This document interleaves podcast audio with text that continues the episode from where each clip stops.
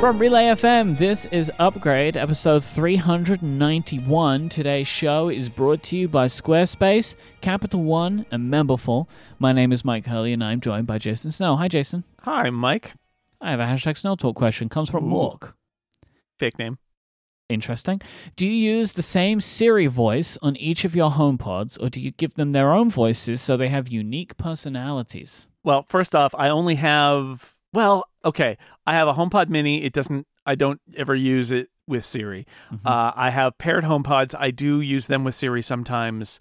They have a voice that is not on my other devices. We have taken actually we Oh. followed Myke's advice and we have made him a, a British gentleman who is our butler who lives inside uh, toucans, not the bird toucans, the actual two HomePods. Okay. Uh, wouldn't it be something if a butler lived inside a toucan? There's like a whole children's book there. Anyway, uh, yeah. So we, the butler uh, is the one who will, while we're watching TV, suddenly say, "I don't think I got that," and uh, we we look at him with scorn. But it's kind of Mhm. fun to have a different character to to play Siri from place to place. So I, I recommend it. I actually think it's a lot of fun to have different uh, different Siri voices in different places because you can personify them differently. What I also like for that, for me personally, is that my American friends stop referring to Siri as a specific gender or not. Like, because for me, Siri has always been a like well was called the male voice previously. It doesn't have that assigned to it anymore, but people have always referred to Siri as she in Mhm. America for that reason. Yeah. And n that's not accurate to my, even like my um, blinkered worldview at all. So yeah, it's uh, Yeah. I prefer it when people you're gonna mix it up, and I like now that, that it's part of the processes you choose, right? Like that's like a thing now. I don't think that was a thing before. I think on if you were setting up a device from nothing, it's like choose this. So there you go. Thank you to Mork for that question. If you would like to send in uh, a question for us to open an episode of the show, just send out a tweet with the hashtag SnellTalk, or you can use question mark SnellTalk in the Relay FM members Discord. Nanu, nanu. I was waiting for some kind of thing. What I thought you were going to say Shazbot. is, uh, wh- "Where's Mindy?" That's what I thought you were gonna. Could have done that too. hmm but you didn't. I have some follow up. Where's Mindy? I have some follow up. Oh, there it is. First comes from Nathan. Nathan has written in with a screenshot that shows that there was once more animals available for profile Hmm. images in Mac OS 10. There were a bunch of cats, Yeah. which is one I was asking. There was also a dog and a dragonfly. A dragonfly, a, butterfly, and a goldfish. Be a goldfish. Um, yeah. What we also, I think Stephen Hackett pointed out that there was at one point they were all of these images and they were in low resolution, and then I kind of wonder if maybe when they went to a higher resolution image, they didn't have those images in high resolution, so they dropped them, and the ones that remain are the ones that they did have. But yeah, this was this was great. That there used to be more animals other than the now traditional four birds, um, and uh, what what was the and a zebra? yeah, four birds and a zebra. Isn't that a Richard Curtis movie?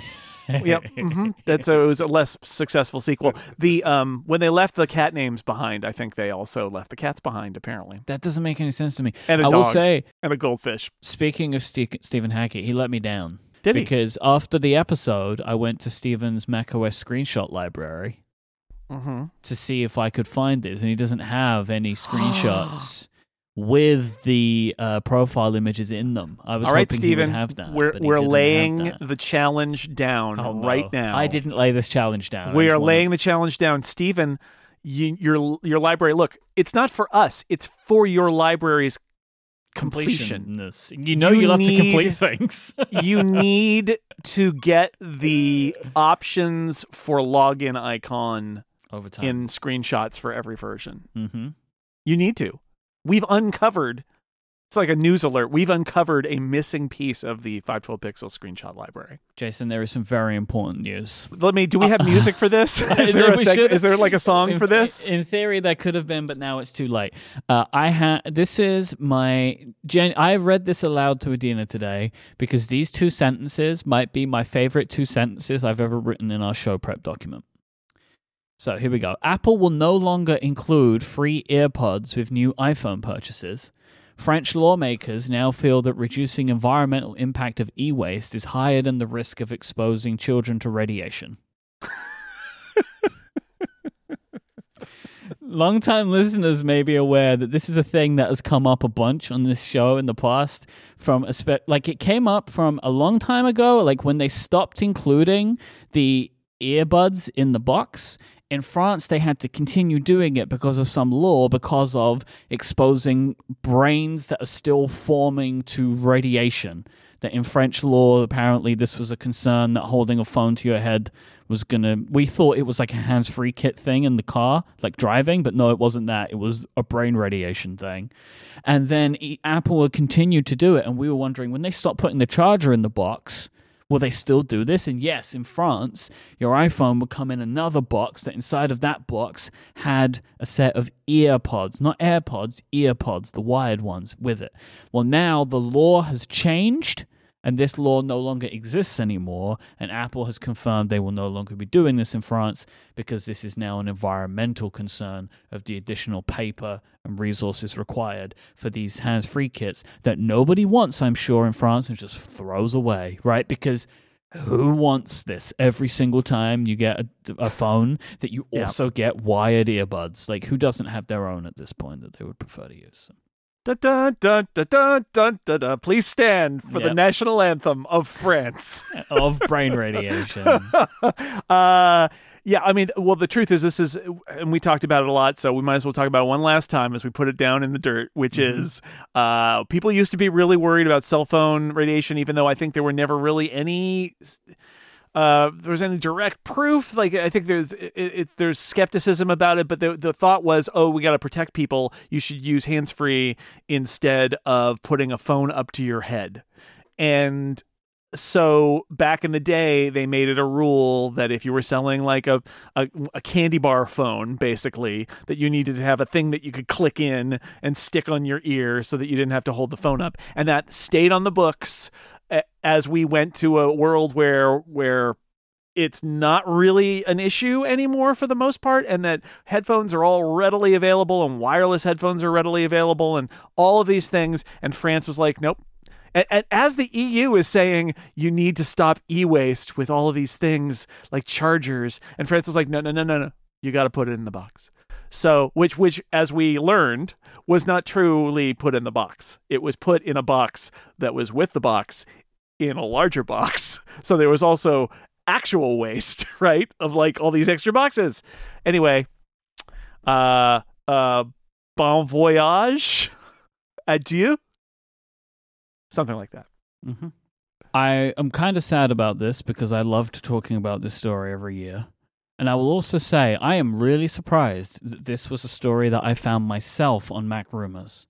Oh, interesting. I I had uh, somebody tweeted it at me, and I put it in our uh, little notes doc okay. because I I was very excited, and I said, "Oh boy, we got to talk about this one." I hope Myke yeah, I think I'd put it in this there one. as well. Like, but Ah. what I'm saying is, I'm surprised nobody tweeted at me because every Ah. year when MacRumors puts their post up about the included earpods or someone someone sends it to me unfortunately this po- post on mac rumors was wrote by Sami Fathi usually this is Joe Rossignol who writes this story on Right. behalf of upgrade i think Uh, so listener Nathan tweeted to the Upgrade uh, Twitter account, uh, and that's where I saw it. I imagine you already saw this important French earpods follow up. right Here's a link. hmm So I hadn't seen it. Nathan, Okay, so thank it had been sent. Nathan. but okay so that so i i will apologize maybe i didn't check the upgrade account uh, Mhm. quickly enough but It's big Very news, though. Mhm, Big news. This is, this is very important news for the show. I would like to congratulate the marketing department at Apple TV Plus for an Mhm. ad that they have produced called Everyone But Jon Hamm, which there will be a link in the show notes. If you have not watched this ad, treat yourself for a one minute and eight second ad that I have so many questions about and I adore it. Basically, the conceit of the ad Jon Hamm sitting in an incredible apartment somewhere in LA, and he is just complaining about the fact that Apple TV Plus has so much content, but none of it is including him. and Right. he's looking through and he's saying Ted Lasso, I could have been in that. And he's you know he's complaining about all of the different things. He's leaving voicemails for Tom For Hanks. Tom Hanks. Saying Yeah. how many movies have you got on there? Uh, yeah, it is a really, really good ad, and I'm, I'm re- I have like a bunch of questions about it. Right, like one, why Jon Hamm of all Mm. people? Two, why did Jon Hamm do this ad? like it's it's excellent. It's very funny. Jon Hamm, by the way, very funny. People only really know him as well, mo- people mostly know him for being Don Draper in Mad Men, but he's also a very Right. good comedic actor He too. he was in Thirty Rock. He's been in a bunch of comedy Mm-hmm. things. He is a very funny comic actor, and people don't give him enough credit because he's Mr. Handsome, and he was Mm-hmm. in Mad Men. Uh, but he is actually really uh, funny guy. Um, Canadians will know that he is in a commercial ad campaign that had a very similar tone to this. I actually wonder if that was the Ah. inspiration here for a delivery service called Skip the Dishes. And my Canadian friends send me the YouTube links to those ads, and they're very funny. Like, he's really good at those ads. So I think the reason he did this is because they paid him. But also, the reason they wanted him is because he is somebody people know, and he doesn't take himself too seriously and is happy to poke fun at his own self image in ads. And um, and then in the back of my head, I'm also thinking, do they have to get this ad out now because they're about to a- announce the Jon Hamm project? I mean, they they've bought? got to, uh, surely, right? Like, surely that they they must have said to him, "Hey, Jon, if you do this, we will put you in something." Right? Like that feels like it's got to be the eventual end to this. Like, what I hope genuinely is this is a campaign, and then it ends with finally the Jon. Now we're announcing the Jon Yeah. Hamm show. Um, yeah, uh, uh, Zach pointed out uh, Unbreakable Kimmy Schmidt. He's in that too. Excellent he's the cult. He's Yeah, the he's cult really leader that. in that. Yeah. No, he's he is a very fun and his Saturday Night Live appearances. No, he's a very funny actor. Um, who a lot of people only know for being Don Draper. Mhm. Um, but uh, this is uh. Yeah, this is it's a great ad. It is a legitimately great ad. I saw a lot of people, you know, people have opinions about Apple ads. We haven't talked about those ads that they've done for the Apple Watch that have been running during football games, especially here in the US that are Oh, like the ones that say you're going to die unless you have an Apple I- Watch. yeah, these all these people would have died, but they had their Apple Watch, Yeah, which I actually think are incredibly effective ads, and we can debate whether they should exist, but I think they're very effective. Oh, yeah, they exist for the reason that I find them weird. Like, is the what reason they should also exist? Because Yeah. they make me So- uncomfortable, right? So this is um this is just everybody looked at it and said this is a this is a hilarious ad, and and I, I saw somebody I follow on Twitter who um, mostly doesn't write about tech. They write about uh, TV and entertainment who said ah this Apple company it's like they're they're pretty good at marketing their products. It's like yeah yeah actually they are. But it's a good ad very good ad Yeah, th- this I really love it, and I hope that they do something. Jon Hamm is awesome. My favorite thing about most of Jon Hamm's comedic appearances is they are unexpected or surprising mm-hmm. because he pops up, right? Like he just pops up Yeah. and stuff. You're like, whoa, what's Jon Hamm why, doing here? why is Jon Hamm here? The um my favorite moment in the in the ad, by the way, is that he says, "Hey, Tom Hanks, I saw Finch. That was really great." Um, and you you have this other one too, right? The the like uh, Greyhound or whatever. And I thought that was really f- the way it was phrased because we know like Greyhound was going to be in the theater and then the pandemic happened and Apple bought it and they put it on Apple TV Plus. I think Finch was a much earlier purchase by Apple um and is more of an Apple original than the uh than than Greyhound was, but I liked I thought that was a very funny little realistic detail where he's like, "Oh yeah, and you were in that other one too." Um a- and, like only people who do uh upstream would really Yeah. get that, but I appreciate My it. I favorite that was part- pretty funny. is when I don't I don't know much about Swan Song, which is what is uh that stars Mahershala Ali, right? Yeah, apparently two uh, two of him. That's what I like. But they got two of him. I could have done one of those. It's like it's just Yeah. so good. Yeah. It's really good. It's Yep. a it's a Good ad. really excellent ad. Yeah. Uh, next week is uh, we're going to be talking about Apple's Q1 results. That's coming out on Thursday, twenty seventh. Yeah, you thought you thought this app, this episode was packed, and it is. But next next week's episode is going to be packed too. Yeah, Double the Apple packed. results are Thursday, the twenty seventh. So we'll have uh, we'll have uh, conversation about that here on Monday. Mhm. Um, going to do the usual six colors coverage and maybe some extra stuff. I'm Cool. toying with the idea of doing a little live stream, doing a little live stream, little video uh, live stream after the after the call where Dan and I will break it down and show some charts and do all Cool. that stuff. So So people should stay locked to six colors for your great Yeah. coverage, and then we'll break it down. continue being locked to it. Yes. We'll break it down on Monday. Yep. This episode of Upgrade is brought to you by Capital One. Have you ever hit a technical snafu while shopping online? Has filling out payment fields given you a headache, or has a mobile banking app been down when you most wanted to use it? Capital One believes everyone deserves better banking. This means easier access to money and more security. That's why Capital One is investing in machine learning. Machine learning allows Capital One to do things like fight fraud with random forests with models that quickly detect suspicious activity, making it faster to alert federal investigators, and identify how mobile app outages happen with causal models. Keeping their mobile app up and running doesn't happen by accident. Anomaly detection and incident response help determine why app outages are happening so engineers can quickly remedy them. Capital One speed up online shopping with machine learning at the edge. They make shopping with virtual card numbers smoother and more secure. This technology is based on logistic regression models and running inference in the browser. It identifies payment fields, which make uh, which helps make using virtual card numbers easier and faster. The potential of machine learning is so big. See how Capital One is using machine learning to create the future of banking. Search machine learning at Capital One. Our thanks to Capital One for their support of this show and Relay FM. Rumor roundup, Jason. Coming in from Mark Gurman, Apple has lost another key member of its self driving car project. Joe Bass, who uh, was the head of software engineering for the project, they left to join Meta. This is a quote from Mark Gurman. With Bass's departure, nearly the entire Apple car management team in place just one year ago is gone. Dave Scott, Jamie Waydo, Dave Rosenthal, and Benjamin Lyon all left in early 2021. Doug Field, who ran the car team, headed for the exits in September. Michael Schweskuch, I'm sorry, I've d- done a terrible job of that, who was in charge of hardware for Apple's project, soon followed. Then top engineers bolted.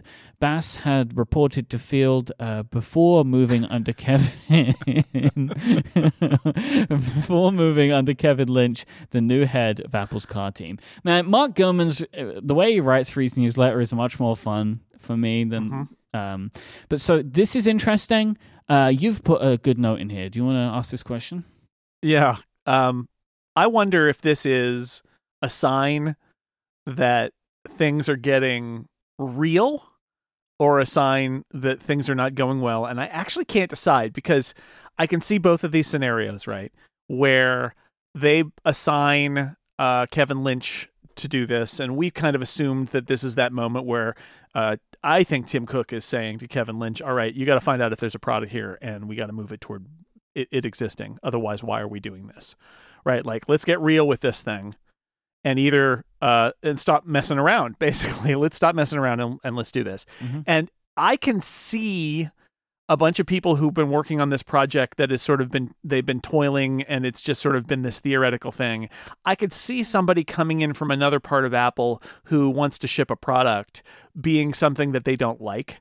And the cynical way for me to view it is that it's a bunch of people who really kind of like being paid a lot of money to tinker around with stuff but not ship a final product might uh leap to somewhere else that is also going to allow them to tinker around. Like that's a pretty good gig right? That to, you never actually have to ship. You just kind of get paid a lot of money to to to do some development work and then and then go somewhere else um, so I, I could definitely imagine a scenario, and I'm not saying this is definitely what happened, but I can imagine a scenario where Kevin Lynch comes in and says, "Okay, what are we doing? We're going to drop this. We're going to do this. We're going to get this thing out the door." And you know, the people who were managing it are like, "Yeah, I'm out of here, and I'm going to take some of my people with us, and we're going to go over to Meta where they're going to pay us, and they're not going to maybe re- require the level of results that we're suddenly being asked here." Or that the the the the, the approach changed.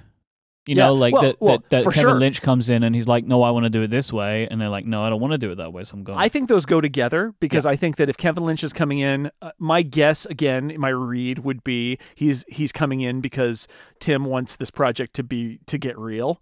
And I'm sure people didn't appreciate that. That is a new approach, right? Re- regardless of whether they thought they were uh, you know, real or not. Um, they were kind of confronted with like, no, we're going to do it this way, and they may not like that. I think it is also potentially a sign that things aren't going well, and it's a flip side of that same story, which is Kevin Lynch comes in and says, "We want to do this," and everybody's like, "Are you kidding?" and they're out of there. So um, I, I I can't based on all of this like limited information, I can't decide whether this is that moment where it's like, ah, yes, this is uh, the inevitable shakeup because they're getting serious and they're going to ship a product, or whether it's the proof that they are never going to ship a product. It could be either one. I don't know. I I do think Tim Cook wants it to be real. yes, I mean I think they yeah, do. and whether this is, I, I think maybe you know who knows whether Kevin Lynch has gone in there and said this needs to be real and has discovered um, we are going to make it real, or has discovered oh it is not real. But like I could totally see after all of this time and all this money and all of these people, Tim Cook taking uh, Kevin Lynch, who basically got the Apple Watch across the finish line and said, Kevin, you need to get this thing across the finish line. Um, I I think that's almost certainly what's going on. Like I, I really, based on the on the tea leaves here, I would think that. I just don't know whether the result is, oh Tim, or no, it's not going to happen, or whether it's like, yeah, we'll make it happen. I wouldn't be willing to put money on this, but I don't think this product's ever real. Yeah, I I if I I think hmm. there's too many problems inherent with creating a self-driving car that Yeah. Apple would not be willing to approach with push come to shove. I think you're probably right. I think that the most likely scenario is going to be that Apple takes its uh, its tech that it builds as a part of this project and tries to turn it into something else. Uh, maybe by finding a partner, maybe by selling it off. But but yeah, I, I wouldn't I wouldn't say that it's more likely than not that there's an Apple you know powered car out there. Yeah, I don't even years. mean just like uh, the issues of building a car. I, I, I like, I'm not saying you're saying this, but I don't. I mean, like, even if they partnered with BMW, like, and said like Apple's the brains behind this software, I just can't imagine it. I, I- Yeah. there's so many problems that are Well, tied to this. I just, I didn't detail my scenario um, as much as I would have or could have because what I would then say is, and then even if they do something like that, it's entirely possible that it goes nowhere or isn't very good because it's been boiled down to just like the, this last little part and it's sort of nothing or somebody makes a deal with apple because it's apple but it turns out that it amounts to nothing. I mean there are lots of, of ways that could go. Um, i'm not saying they couldn't do it. I'm just saying that um, it's a, it's it's really hard. My my my product line about about this has always been apple looks at the future sees that the future of automotive includes things apple is good at and thinks why not us and puts money into it investi- to investigate it Mhm. even after all of that money all of that sunk cost it's not bad to say oh we learned why it's not us right it's not bad to say that um, but i also understand investigate every area. Sure. But also they missed their they missed their time, right? I mean, like their time would have been to either buy Tesla or to do a Tesla like or Rivian like product back at an earlier point because now all the major auto manufacturers are on board and it's actually going to be a lot harder to enter this market. Yep. And if and if they're really thinking that they're going to just develop autonomous golf carts for college campuses or something like that, that's not much of an Apple project. I don't know why they would even do that. So I don't know. It's it's they may have missed their moment. Um, I I think when all is said and done, if this amounts to nothing, I think they absolutely should have done it. They should have taken their shot because I think it is true that there are a lot of things that Apple does very well that might translate to the future of automotive, but for whatever reason, it just doesn't seem to have have panned out. I'm not sure it's going to pan out for Google either. To be No. fair, I mean, I yeah, right. Well, maybe. Uh, so, as uh, going back to what you were just saying, I think the thing you've hit on really nicely there is it also, I think, couples with Mark Gurman's other reporting that we were talking about a few weeks ago of like Apple wants to leapfrog everyone and make like this incredible car that doesn't even need a steering wheel, which right. we know is just unrealistic for so many reasons Yeah. if that is their case. However, I can see that that's what they're going for because Apple's whole thing is we've made something that's so much better than everyone else, right? And the only Right. thing that can be better than all of these car companies making really great electric cars, which do a bunch of interesting but not completely full self driving stuff, is to go to that level.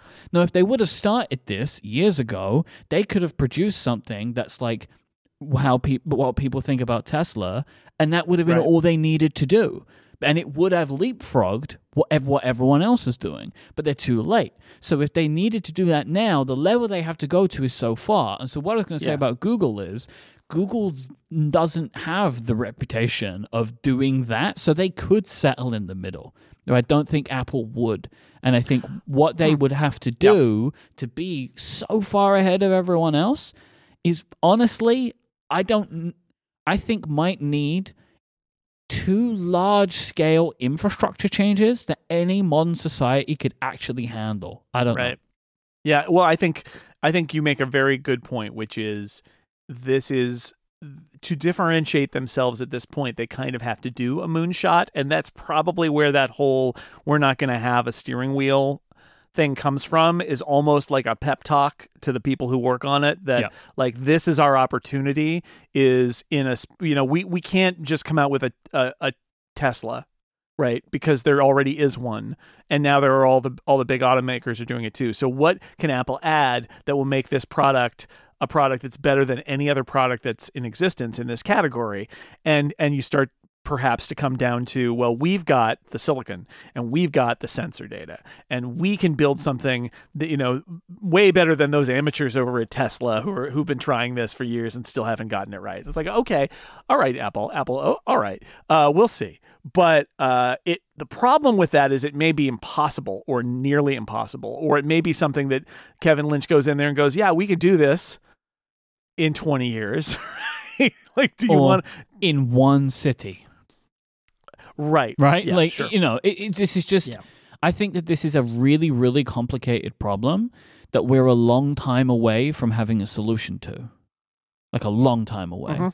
And so I'm, Yeah. and I th- honestly, I think the only way to get that solution is a Tesla-like approach, which is building it as the cars are, you know, like cars are driving around yeah. And that information is is being poured back in. And then we're trying to use that to map it all out. Like i don't know if you can just be like bang we did it. Here you go.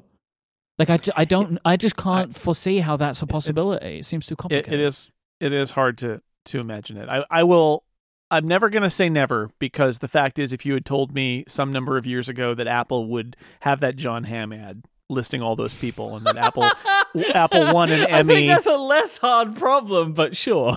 no, but like this is what I'm saying is uh, not that it's a, an easier problem to solve, but that our conception of Apple Apple is so huge and has so much money that I think we make you make a mistake if you say, "Oh, Apple will never do that because." And we, you know, I see people write this stuff all the time where it's like, "Well, oh, Apple will never do that because." And it's always because I have such a limited view of what Apple is and I don't Sure, think sure, there'll ever sure. be anything other than that. And Apple has changed what it is so many times now that I don't want to say Apple's never going to sell a car because who can imagine Apple selling a car and who would buy an Apple car? It's like, okay, but would that be not leaving the technical challenges alone? Would that be outlandish to imagine a future in 15 years where actually some of the highest end cars that are being sold that are popular in parts of the United States are Apple cars? Like that seems bizarre and yet is that any more bizarre than some of the other moves Apple has made? I don't think so. I think the challenge is what you said, which is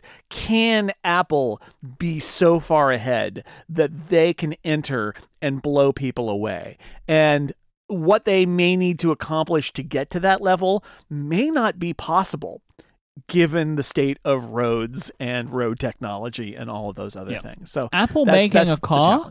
I can imagine. Apple making a full self-driving, fully autonomous car straight out of the gate. No, I can't imagine that. Let, let's just say it. I I think Apple could make a Tesla essentially, right? I mm-hmm. think Apple could make a car like following the Tesla model. They could make a more expensive but super high tech car. It would have their sensor technology and their silicon in it.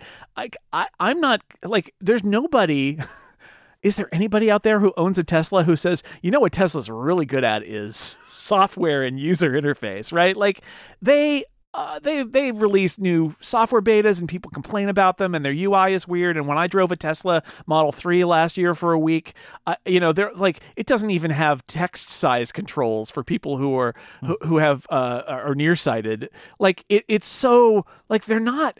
There are lots of things Tesla's bad at that Apple is good at. So like, do I think Apple could?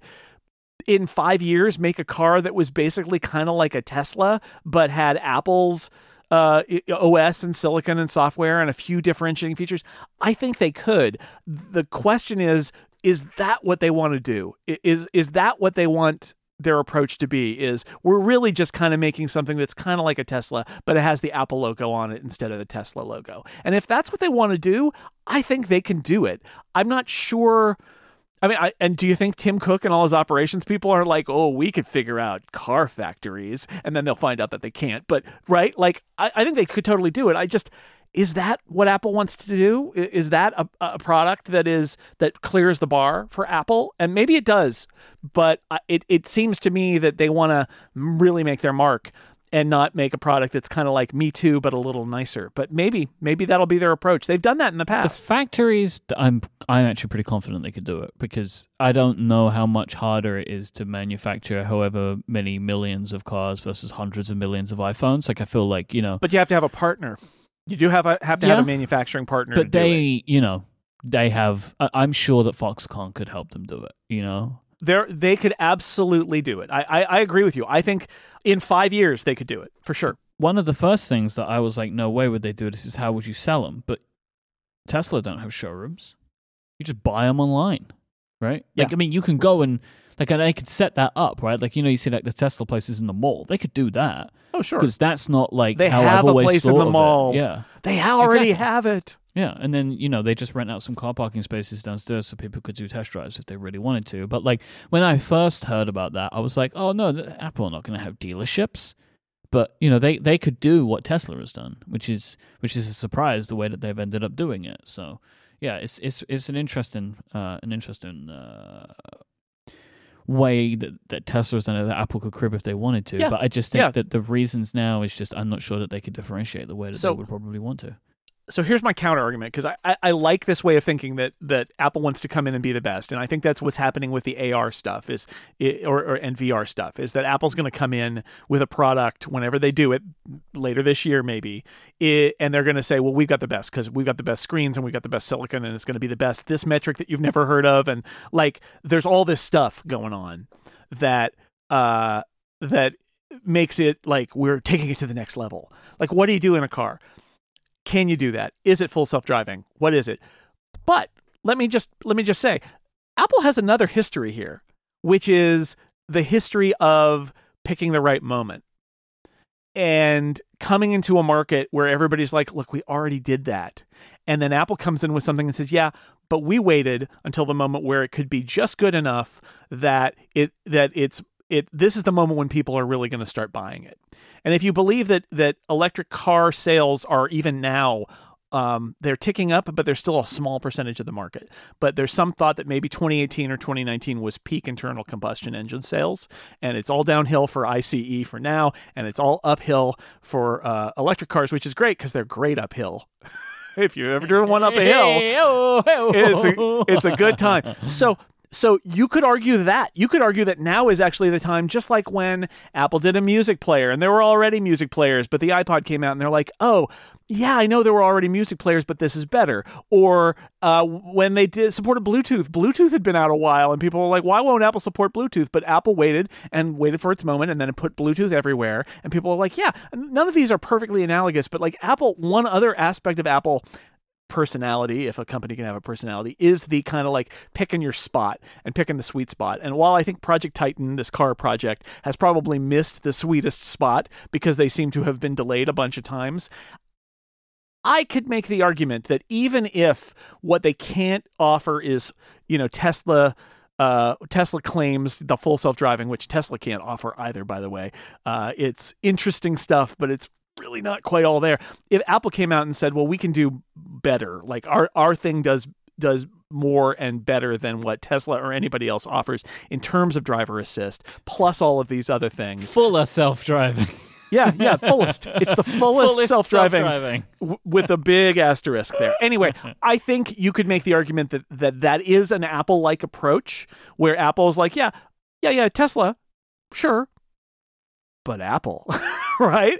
And and you know whether they are confident that they can have a product. What they won't do is enter with a product that is a Me Too product that is lesser, right? That they're never going to do that. They need to be able to have something to say we could do this better. But it, they could lower the bar to being like better than Tesla instead of it being we don't have a steering wheel. right? That's a higher bar. Turns out this wasn't the rumor roundup at all. It was a upshift. Yeah, it's upshift. This episode is brought to you by Memberful. They are our very good friends over at Memberful. They are the easiest way to sell memberships to your audience used by the biggest creators on the web to help you generate sustainable recurring income while diversifying your revenue stream. You may have heard us talking about the Relay FM membership program, Upgrade Plus being a part of that.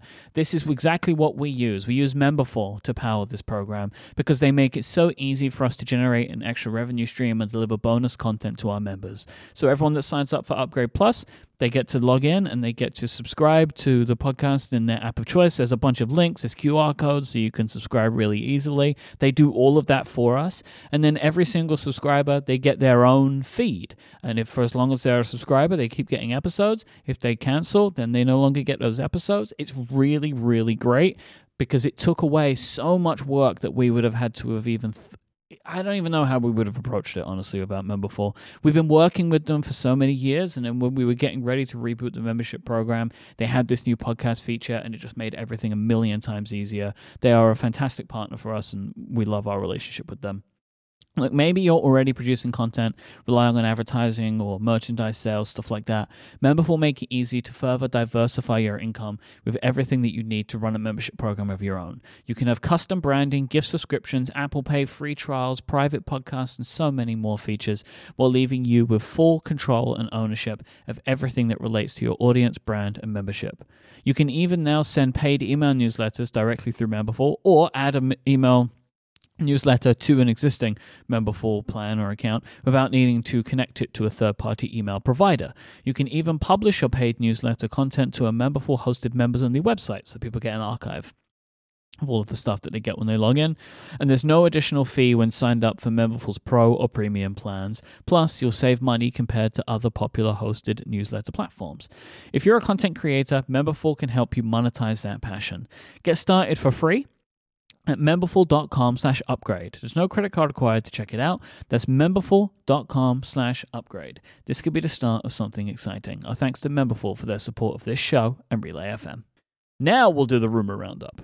Yeah, well, I mean, it's it's thank you for Mark Gurman for making us deeply consider um Apple Car again.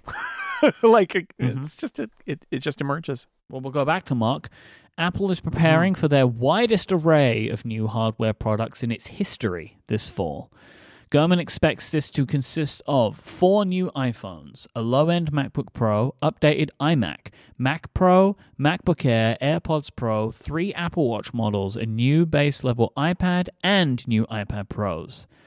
Mark says, given the more significant changes in the pipeline for this year, I'd expect the new iPad Pro to come later than the spring. So, this is the overall lineup that Mark is expecting. Yeah, I don't know what to think of this because it feels like there should be more in the spring and less in the fall. And I don't I don't know whether I'm skeptical. Here's the problem. I don't know whether I'm skeptical that there's going to be so many products held till the fall or whether I'm skeptical that all the products will like you have to accept the idea like, oh well, products are going to be delayed till the fall, but the products in the fall aren't going to be delayed until Mhm. next year. And I wonder about that too. Like, well, if you're pushing all those products to the fall, are they really going to ship then?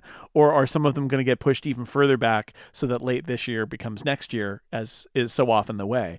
I, I don't know. Also, am I alone or did you feel this too? You saw this report and saw how much stuff he thinks is going to come out in the fall and just have that, that twinge of like, oh God, It made me Wow. feel really upset. the- yeah. my, my fall, my fall, there, it's gone now. Well, there's two I- things for me. One is that that's not one event, right? This isn't just one event. Right? No, There's- it's there's three. Are you getting it yet? We're doing three events this fall. And Are you also, getting it? I prefer it when they spread things out more throughout the year because that's more stuff to talk about throughout the year, right? Rather than between September Right. and November, there's six product lines to talk about. That's, that's Right. too much stuff. Uh, Mark Gurman does still expect a spring event to feature an iPhone SE, iPad Air, and a new Mac, either a Mac Mini or iMac, uh, uh, featuring the M1 Pro. I would just Okay. say this Yeah. is, in my opinion, too much stuff for one three month period. Right. It just feels like it's too much. It's just just logistically, realistically, like this feels like too much stuff. Maybe more than they need, but I couldn't tell you what you would kick down the road. Okay, so SE Air and a new Mac with an M1 Pro is a modest event, but I could see it. I I feel like I mean there is that one report that says um that they put a lot of iPads through regulatory approval somewhere and it may be a different signal, but Mark sort of says, "Meh," but it probably is going to be the fall reading this though the thing that, that really jumps out at me is we've kind of been expecting that there will be new ipad pros with the m2 along with a macbook air with the m2 that the m2 generation is going to hit. And they'll still be doing m1 high-end models but they'll also kind of push out an m2 that's based on the a15 okay but he's got that slated for fall and i do mm-hmm. wonder if is that and you got to read between the lines here is this Mark having his sources at Apple basically say, yeah, none of that stuff is going to ship when we want. It's all going to be later. Just clear out the summer. I mean, they're they are sort of saying that Apple's going to, other than you know WWDC like OS announcements, Apple's going to do very little other than a spring event until September, and then they're going to unleash this. They're going to open a portal to a dimension full of products and just blah, there they are all. Uh-huh. Oh no uh right like i guess they could do it this way. It i mean and he has he has a whole thing about how like they're seasonal and a holiday quarter and all that and it's like that's true but they don't usually do it quite to this extreme and so that's why i keep thinking is this really about products that they wanted to come out in the spring or the summer that they just can't ship them in time? Or they decided it's not worth it because they got to prioritize using those parts on the stuff that they're already shipping so that they can fulfill those orders and right? Because it's not just do we want to release a MacBook Air? It's do we want to create demand for a new MacBook Air when we're having trouble shipping our MacBook Pros or our iPads? That's the Yeah, trick. Because looking at this list, stuff like the MacBook Air, the AirPods Pro, uh, new iPad, and new iPad Pros, it doesn't make any specific sense Right. to release those in September. I'm also sad because I want that iMac, uh, and I don't want to wait till fall. But now I'm really f- uh, fearing that the big iMac is going to be an October announcement. Well, that could be what Mark's saying is spring, though. He, No, okay. he's not sure. What that updated iMac is the 24. yeah, this is this is okay. Very specifically, he says a new iMac featuring the M1 Pro, and he suggests the, the iMac or a new Mac, uh, the Mac Mini or the iMac. I think this is what we've talked about. which is now that the M1 Pro and the M1 Max exist, they could go in other products. So a Mac Mini, you know, s- space gray maybe, Mac Mini, uh, new design or not new design, but basically adding um, M1 Pro and maybe M1 Max, but maybe it's just M1 Pro options. Makes sense, right? Like now that they've got that chip, why wouldn't you offer it in the Mac Mini? And I have said on numerous occasions, now that you got that chip, why not offer it in the 24 inch iMac, right? Like the 24 inch iMac is enough size wise for a lot of people. And I'm pretty sure they would have designed it with some uh, thermal uh, headroom because they would have learned their lesson and they know that this design is going to stay around for several years. Like, wouldn't it be nice if you could offer a high end 24? That's different than saying, here's our brand new big iMac.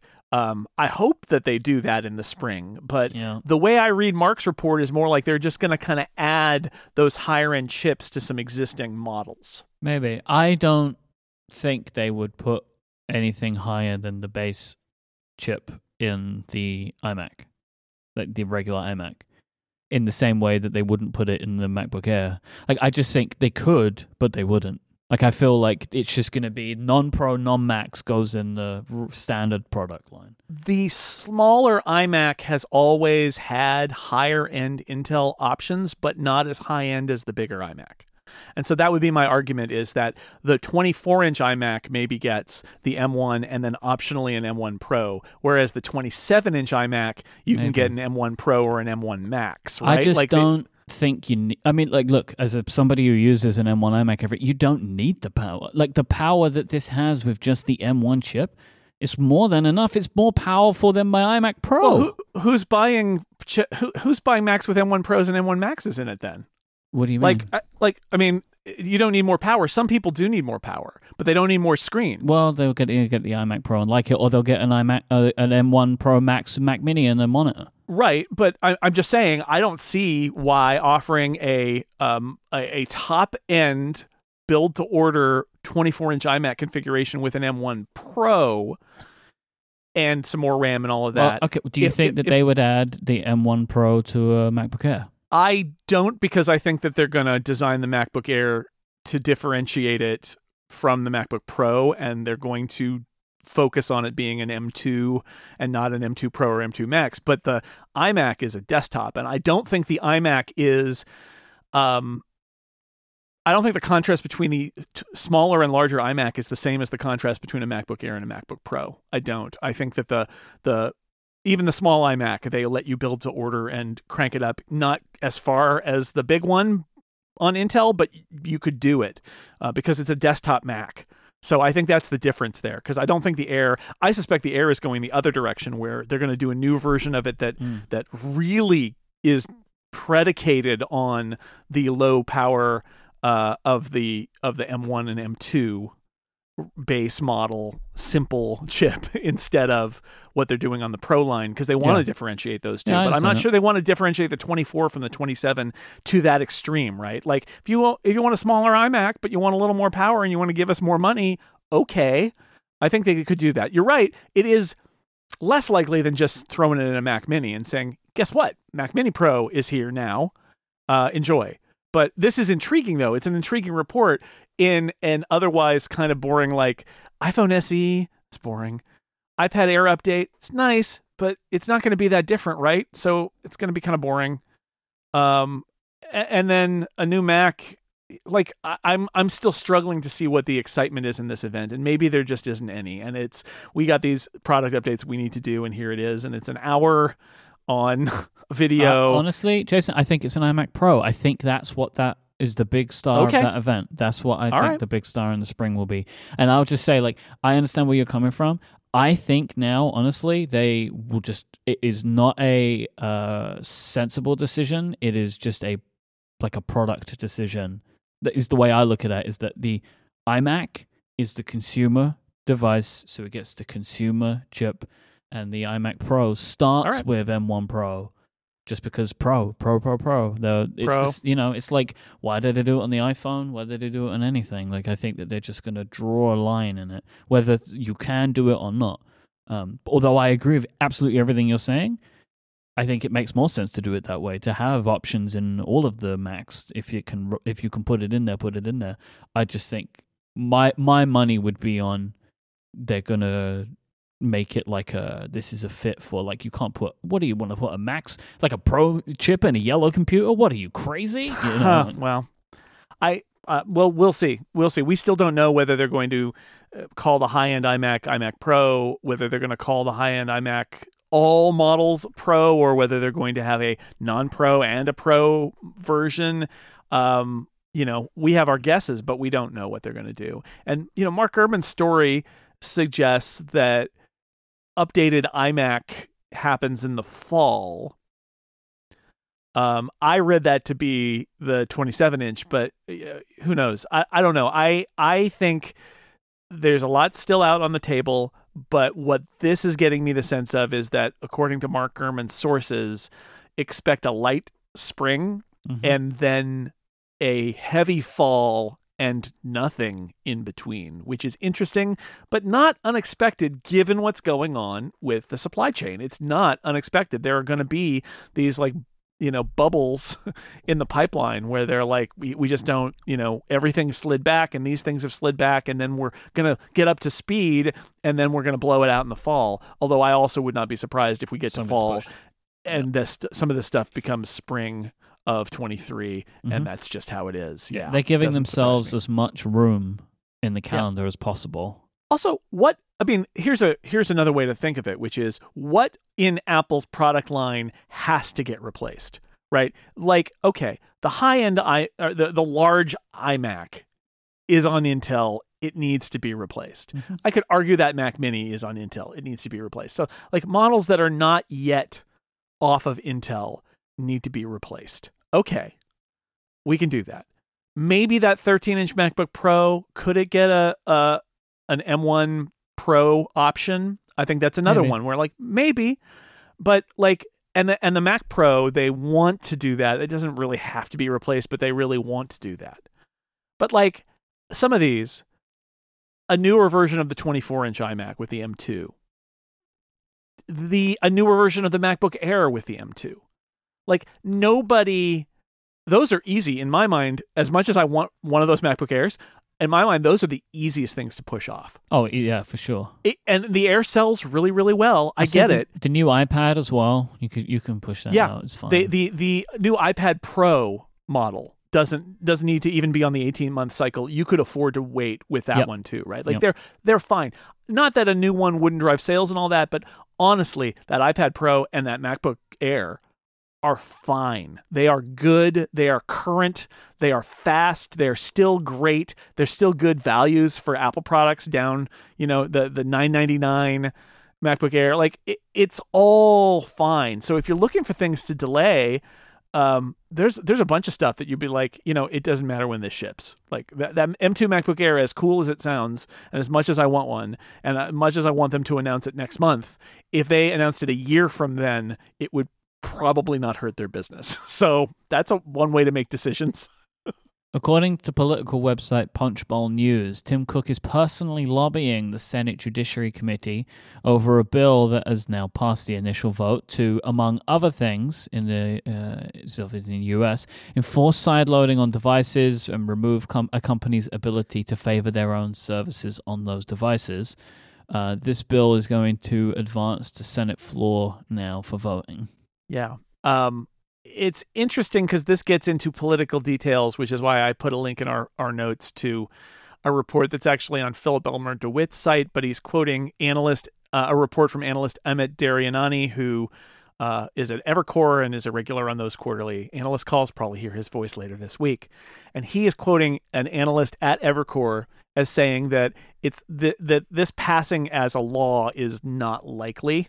And so, what this analyst named Tobin Marcus says is the vote 16 to 6 overstates the level of support for the bill. Some Democrats, including the two senators from California, voted it out of committee as a courtesy to Senator Amy Klobuchar, despite expressing significant reservations. Several other Democrats have concerns and changes they want to make. Some of the Republican support looks soft as well, and getting Senate floor time for this bill before Congress shuts down for the midterm elections will be harder than some commentators appreciate. So, so this Yep. an analyst says it could happen in some form, but it's also not one of those things where it's like, oh, it's got bipartisan support and so it'll pass. It's got kind of soft bipartisan support, but not maybe in both parties strong support. So we'll Yeah. see. But yeah, wouldn't that be this is like one of those things that we've talked about about do you want to push this too far Apple because you end up in a scenario where uh, a, like the government of the United States says you have to all offer sideloading and alternate app stores and it's the law now and that's just how it has to be, which is like that's really bad for Apple. Like you accidentally created a bunch of buzzwords. Like side loading is just like a buzzword now in politics, right? For for things Yeah. that tech companies should do, break them up, right? Like Well, because politicians want to be seen as being Mhm. tough on, on, on big tech, right? That's what they, they want to be seen. Fortunately, politicians also want to listen to billionaires and valuable companies about harming American businesses. And I'm sure that's what Tim Cook was that's why talking Tim about. Cook gets on the phone. hmm But I, I was also reading on Axios a similar thing of like, if this anything happens to if this bill ends up ever getting through, it's not going to look like how it looks now. Like Right. there's a lot of desire to change it, but the thing is, you don't know which part. Right, so like sideloading might get. I mean, for all we know, sideloading might not be one of the things that people have a problem with. Like maybe the thing that, that like other people in politics have a problem with is the ability to for a company not to favor their own services. Because what but you know what I mean? It's just like Yeah. which is why Tim Cook's on the phone because he doesn't know either and wants to make sure that it's going to go exactly his way.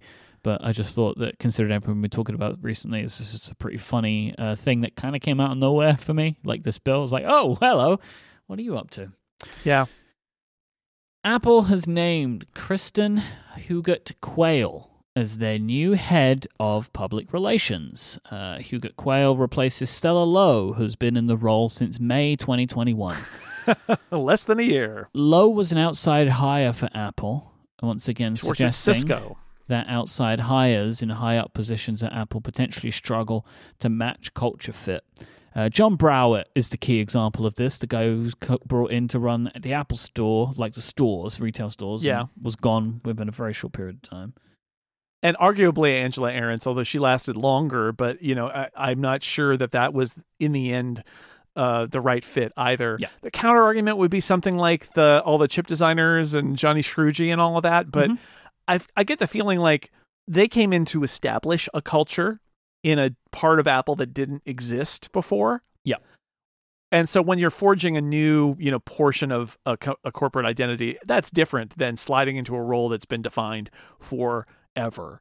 Mhm. And um, I remember at the time we talked about Stella Low being hired out of Cisco and said that's a weird match. Like Didn't are- seem right. It, yeah. it didn't it, like cor- like t- very technical and a lot of corporate sales stuff. And like, is that is that the messaging that you really want? What- Did you, was she just on a WebEx and they were like, hey, because Cisco makes WebEx and Apple uses WebEx. Yeah.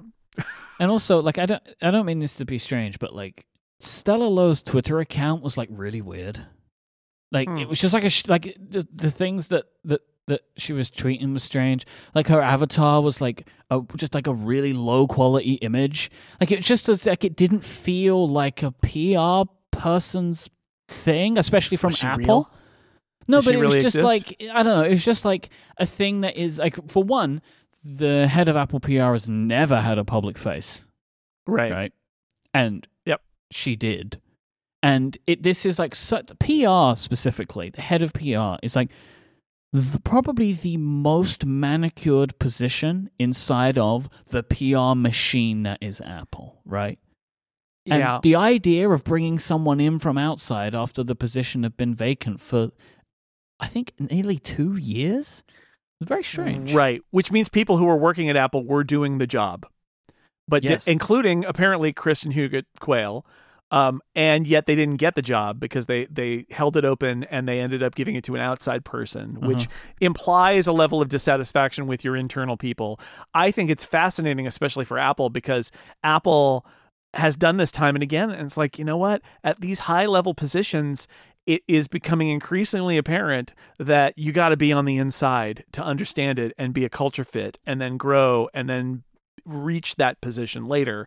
And bringing somebody apple is a weird company. I think that's what we've learned is apple is an outlier. They're strange. They have their ways. And just hiring uh, somebody from the outside to come in i imagine you hire somebody like stella low because you want to bring in her skills from cisco and wherever else she worked to put a new spin on apple pr because otherwise why would you not when steve dowling leaves why would you not hire or promote his uh, his person who was basically like high up working with Dowling on the on the uh, executive stuff, which was was Steve Dowling's previous job before he was the head of PR when it was Katie Cotton. Dowling was on the executive side, and there was uh, another person. Uh, Natalie Kerris, who was on the product PR side, and that was the like which one of them is going to get the job. When Dowling got the job, which I think cynically I could say, oh, you mean the person who was really close to all the executives because he handled executive PR got the job when the executives chose him? Interesting, but uh, Kristin Huguet Quayle also apparently was on that side doing you know all things Tim,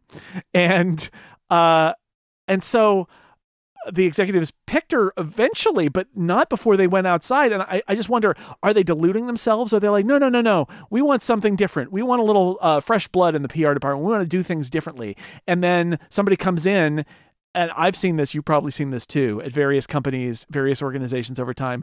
The people in charge think they want change, and then somebody gets hired to bring change, and then all the changes they propose are like, no, we don't we don't do that here. Like I've seen that time and again where where somebody talks about wanting change and a fresh idea and then you bring them in. I'm not saying I don't know that this happened in this case, but like I've seen that happen. But it's endlessly. natural though, right? Like she would have come in with her experience working Right. somewhere else. It's like I want to do it this way, and, and you bring the person in from outside because you because presumably you want them to do that but it so often happens that when they get inside everybody goes oh no not really. We actually want to do it the way we've always done it. And mm-hmm. I, I i have a hard time looking at this exit happening in less than a year with without saying that that's it. And that's not necessarily her fault. In fact it's it's perhaps absolutely not her fault, right? Because it may be that she was told, well, no, no, we want, I know that Apple is very particular, but we want an outside view of this. The people who've been running this department have been here for years, and we want somebody new to come in. And now here we are a few months later, and she's gone, and they've hired a long-time oh, person yeah. who's been at Apple a long time and was the one of the right-hand people of the previous occupant of the position. And it's really like a reversion. Like, no, no, no, we actually want the successor who probably should have been the successor the whole uh, but wasn't for some reason, but now is. And maybe there are personal things you never really know. We're on the outside looking. And it in. is also worth just noting they have Apple have said and Stella Low have said that she's going to be spending more time with her family. But the thing is, that is whether that's true or not. That's the line that, that like the cliche line of yeah. we're all going to pretend like this It- was all good. Mm-hmm. Yeah. Which That's seems like a strange PR move. I don't know, man. But like, like the the the the, the thing is, I I completely am um, of a, the mind that Stella Low was brought in, told that there was that Apple wanted to shake things up. She went in and shook things up, and then everyone decided they didn't like that. But, you know, like, it- which is like, well, then what was she? She was always set up to fail. It's like I think this is a similar thing with what happened with Angela Ahrendts as well. She was brought in to say, and they said to her, "Hey, but can you just change our entire retail proposition Yeah. and make it luxury?" And so she did that, and then they were like, mm, "No, we need, we but we need, we need to sell our phones on finance." And she Yeah. said, "I'm not going to do that." And then that was the end of that, right? Yeah, I think that that's the that's the best way to evaluate that one. So so this is I mean PR is different because it's not public facing in the same way as being the head of retail, but and Apple PR has done a bunch of things differently over the last few years, but the truth is they were doing that under Steve Dowling too. Well, Like, this is the thing. Like, I would, my assumption would be, as you said, like Huguet Quayle was probably the person, one of the people in charge of this change, because Dowling's been gone for a long time. yeah. And now it's just kind of funny that it's like, oh no, no, you you were, I know you were doing this job before, and then we hired someone else, but can you just do it now? It's strange. Yeah, right. Like uh, I and uh, there are personal dynamics at work here, and there's you know it's inside a company. Who knows? We're just on the outside looking in, and these people are all kind of cardboard cutouts to us, but they're also people with with allies and enemies and quirks and all those things that we just don't know about. But it does seem uh, really interesting that they went out. They're like le- left it out there for years. Um, ended up going with an outside hire, which is almost like they were trying to see if somebody would step forward from the inside and felt like that didn't happen. And maybe it takes a bad person to come for you to go, Yeah. no, I want to do it instead now. I've seen the other option. Yeah, go. You, you- then you do the outside hire, and you're like, oh no, um, no, we were wrong. I mean, good for Kristin Huguet Quayle. Like we were wrong. We should have hired you all along. Is seems to be what happened here. Um, but I don't know. It's it's weird. I will say, um, the big change was Katie Cotton leaving. Katie Cotton, um, and I've talked about her before. She was I would say as close to Steve Jobs. My perception was she was as close to Steve Jobs as anybody at Apple. And we don't talk about her a lot because we don't talk about PR. We talk about products. And so we talk about Phil and Jony Ive and Tim Cook.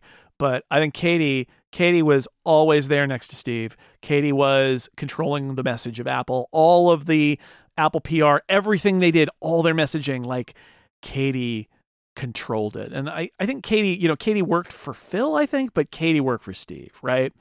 And she don't get on her bad side. She was real scary. I was terrified of her at various points. And everybody will have their Katie story. But and she could also be very charming and nice. I mean, PR. It's like you gotta you gotta be able to Just do that. like Steve Jobs, right? exactly. but I would say Katie had her way of doing things, and it was really Steve's way of doing things. And she was able to like get what Steve wanted out of it. Obviously, when you work for Steve Jobs that closely, if Steve doesn't like a step that you made in terms of PR or whatever, um, you'll know, and you'll know not to ever do it again. So, um, Steve passed away. Katie retired with probably all the money. Um, the one of her two lieutenants gets the top job and the other one leaves. So Steve Dowling's now in charge. That was the moment. That was the Steve Jobs to Tim Cook kind of moment of like somebody new is in charge who can make some different decisions. And I think probably part of Dowling's pitch in trying to get hired was we're going to do things different. So Dowling really did lead a lot of the PR changes that have happened. And you, you know, sorry for the inside baseball, everybody, but like for those of us who cover Apple, like the way they roll out products and they've got YouTubers involved and they've got different ways of doing product briefings and they've got like they've they've after a, a period where they really didn't change for a long time, really like from the early days of Steve until sort of Steve Dowling was in charge. Apple PR was basically always the same playbook. And I don't know whether that was because the people in the PR group wanted it to be that way or because that was the playbook because Katie said that's the playbook. But they they they did change and um and and I think Dowling and his team like felt the freedom with Katie gone to make some of those changes and I think that there were a lot of positive changes and I think there were a lot of like you know creative things that we could debate whether they're good or not but they were like trying new things and I think you've got after so much time of it being static them trying new things is a great thing. Like Mm-hmm. just you should do that as just I'm not talking about self-interest here. I'm saying as a person in a business you should probably try different things once in a while right? Not, not just follow the same playbook from 1998 um so in this so they had the gap and then they had uh, the new person come in and in less than a year she's out and they brought they've elevated somebody from the team. Probably should have done that to begin with but maybe they had to go through the process right? Sometimes you got to go through the process to know what you you you think you want one thing and then you go through it and you realize you don't want that thing you want the other thing after all. And and uh, they're fortunate i would say on one level that kristin uh, huguet quayle didn't uh, say bye right? A- and and leave um like what happened with uh, Natalie Kerris, who when when uh, uh, Steve Dowling got the job, she was out of there, and she was great. She was head of product PR, so I I dealt with her a lot for years. From she used to work at FileMaker, like I dealt with with her for twenty years. I mean, it, a lot of time. But the moment that that choice was made, she was out of there. And Kristin Huguet Quayle didn't get the job. I don't know if she was up for it or not. It would seem that she would have been. Uh, and she was doing the work, and they didn't kept not hiring a replacement, naming a replacement. Um, but she's got the job now, so you know I think that that Apple may be fortunate that she didn't press the eject button when they hired this person from Cisco last year. Maybe she was just biding her time. You know, sometimes that's what you do is you get passed over for something and you think Leverage. This is gonna well and you think this is not gonna go well right? Like like i've seen this. I've absolutely seen this uh where you're like okay that person doesn't realize what they're go what they're getting themselves into and these people don't realize what they've just done. Everybody's gonna regret this and this person isn't gonna be here for very long. And maybe that was what she did was like i'll buy my time. This isn't going to work out. And well if if she did then good on her because she was right. This this did not work out. It turns out hiring a new head of pr from cisco not a fit This episode is brought to you by Squarespace, the all in one platform to build your online presence and run your business. Squarespace gives you everything from website functionality to online store functionality to marketing tools, analytics, whatever it is, they've got you covered by combining cutting edge design and world class engineering to make it easier than ever to establish your home online and make your ideas a reality. With Squarespace, you get all of the tools that you need. You get free unlimited hosting, top of the line security, dependable resources, 24 7 customer support. There's nothing to install, nothing to patch, nothing to upgrade. You can get SEO and email marketing tools. You can grab a domain name. You can customize a beautiful template that are all professionally designed. Just takes drag and drop tools to do this, and you can customize the look and feel, settings, and products you have on sale with their store uh, just a few clicks. Every single Squarespace website is optimized for mobile. When you're actually building it, there's these buttons that you can press to sh- to change the size of the screen, so you can see like this is how it will look on a PC, this is how it will look on a tablet, this is how it will look on a phone, which is really great. Everything adjusts, but so you can just take a look, you can tweak things as ever you would like. Squarespace can let you publish your next blog post, promote your business, announce an event, sell your physical or digital goods, uh, showcase your work of a portfolio, and so much more. You can go to squarespace.com slash upgrade and you can sign up for a free trial today with no credit card required. Then, when you're ready to launch, use the offer code UPGRADE and you'll save 10% off your first purchase of a website or domain. That is squarespace.com slash upgrade and when you sign up, use the offer code UPGRADE and you'll get 10% of your first purchase and show your support for the show. Our thanks to Squarespace for the continued support of Upgrade and Relay FM. Let's do some hashtag Ask Upgrade questions to finish out today's episode. Gregory asks, How do you keep track of your books across multiple services, Jason? I have Apple Books, Kindle, physical, uh, and a bunch of Audible accounts, and I often find it difficult to remember where I bought something. Short of just checking everywhere, do you have an easier way? I don't. Um, the truth is, I buy mostly I buy almost entirely ebooks and I used to buy them all on the Kindle store and now I mostly buy them on the Kobo store and so I don't have that many places to look and it's not a problem. So I I don't really have a good answer here. Um I don't know if there are book tracking services. I don't do Audible. Um I mean, I'm sure there are apps. I don't buy right? physical Like, books. are, I don't do like, Apple Books. I, I. I don't know. I think I think they all are geared toward you buying just from them, right? Nobody wants to help you, so I don't have an answer here. Nobody wants. What a, Nobody wants I mean, like you know, like you get these like TV tracking apps or yeah. I know, but I don't think they're like. Honestly, I'm not sure Gregory is the most common uh, case here, where it's like I buy Apple Books and Kindle books and physical books and two different Audible accounts in different regions, and it's like that's. A, I'm not sure that that's a real edge case. So. Hmm.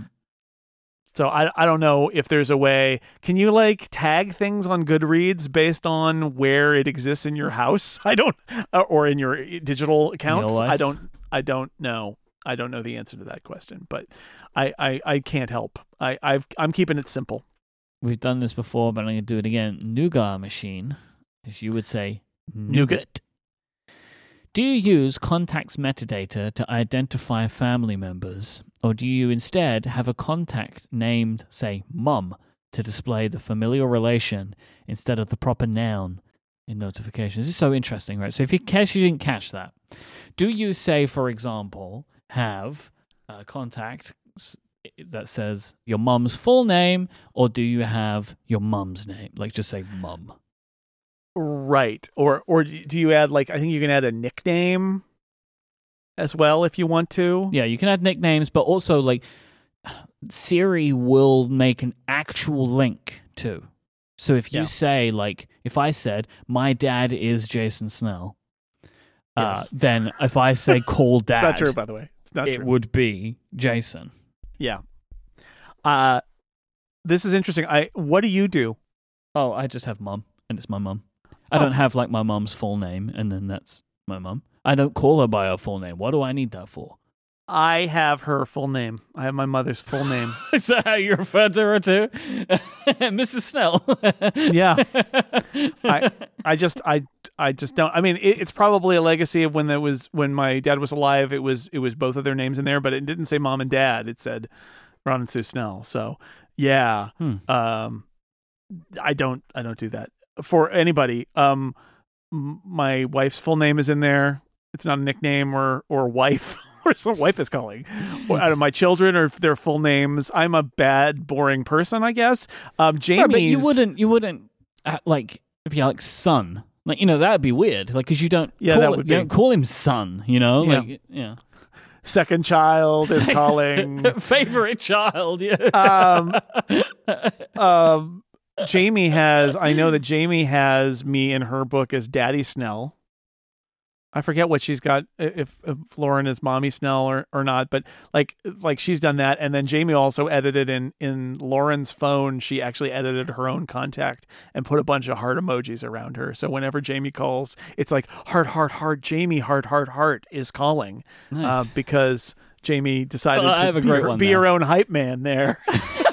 I have a great one now. All right. I'm, I'm putting my mom on blast here.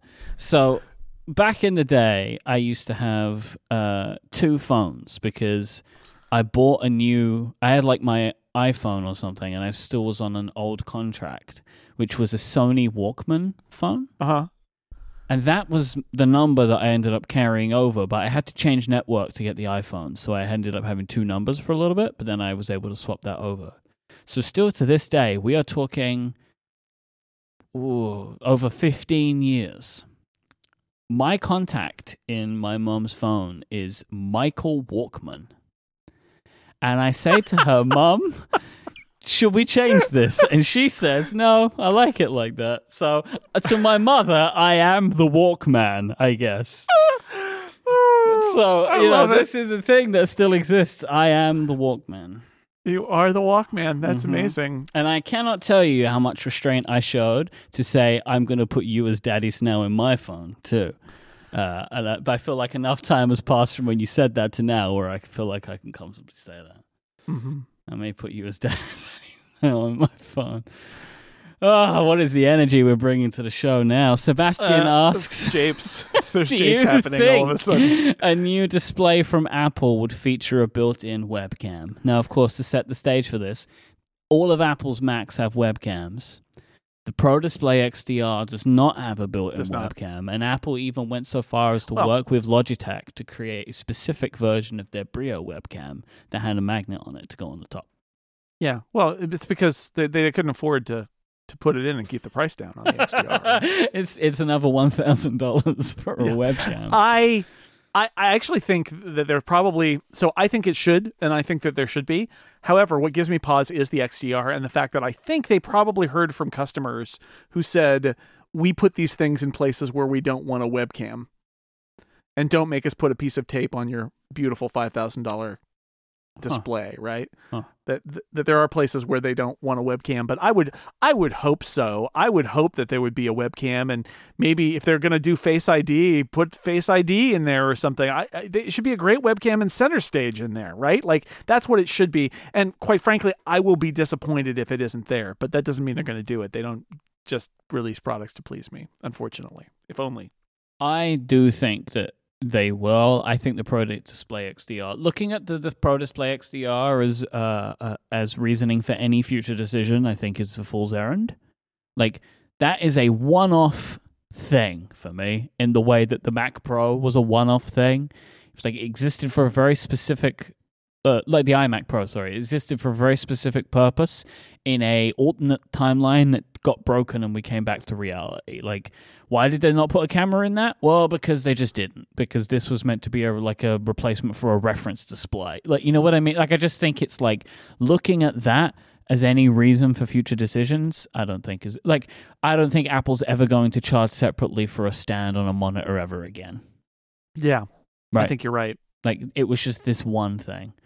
Yeah, the XDR should not be hopefully a uh, a proof of any future plans for monitors, but who knows? I I do I think it'll happen? I mean, I, I hope it happens. I don't I don't know if I have an answer. Do I think it it'll happen? Because Apple often will vex us with their product choices for something like this, but like a modern Apple display external for people who have got a Mac Mini or or you know whatever that device is that they're hooking up, are they going to want a webcam? Yes. Are they going to want center stage? Yes, they are. Why would you not do that and make them put something on the top of their monitor? Like,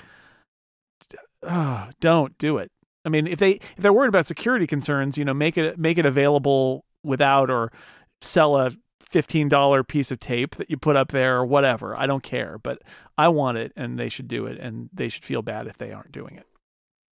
And Splendid asks, what do you use to synchronize files across your laptop and desktop other than just drag and drop? I found myself starting to learn term to use terminals so I could work out how to write an rsync shell script, but I don't trust myself to not delete anything. Splendid, stop. What are you doing? What are you doing? Why would you do that? Just a, there's a feature in iCloud to do this exact thing. Yeah, I, that that's my number one piece of advice: is if you got to pay a little more for iCloud, do it. But like, Don't do use that. iCloud. sync your desktop and your documents folders with iCloud and just do that and see how that works because Please stop. that is why that feature is there. yeah, please stop. or you could do what I do and have like a, a bunch of things that are actually inside of Dropbox and pay for Dropbox and use that. Mm-hmm. But and investigate because some of the apps you use may actually have a feature that lets them sync their settings across.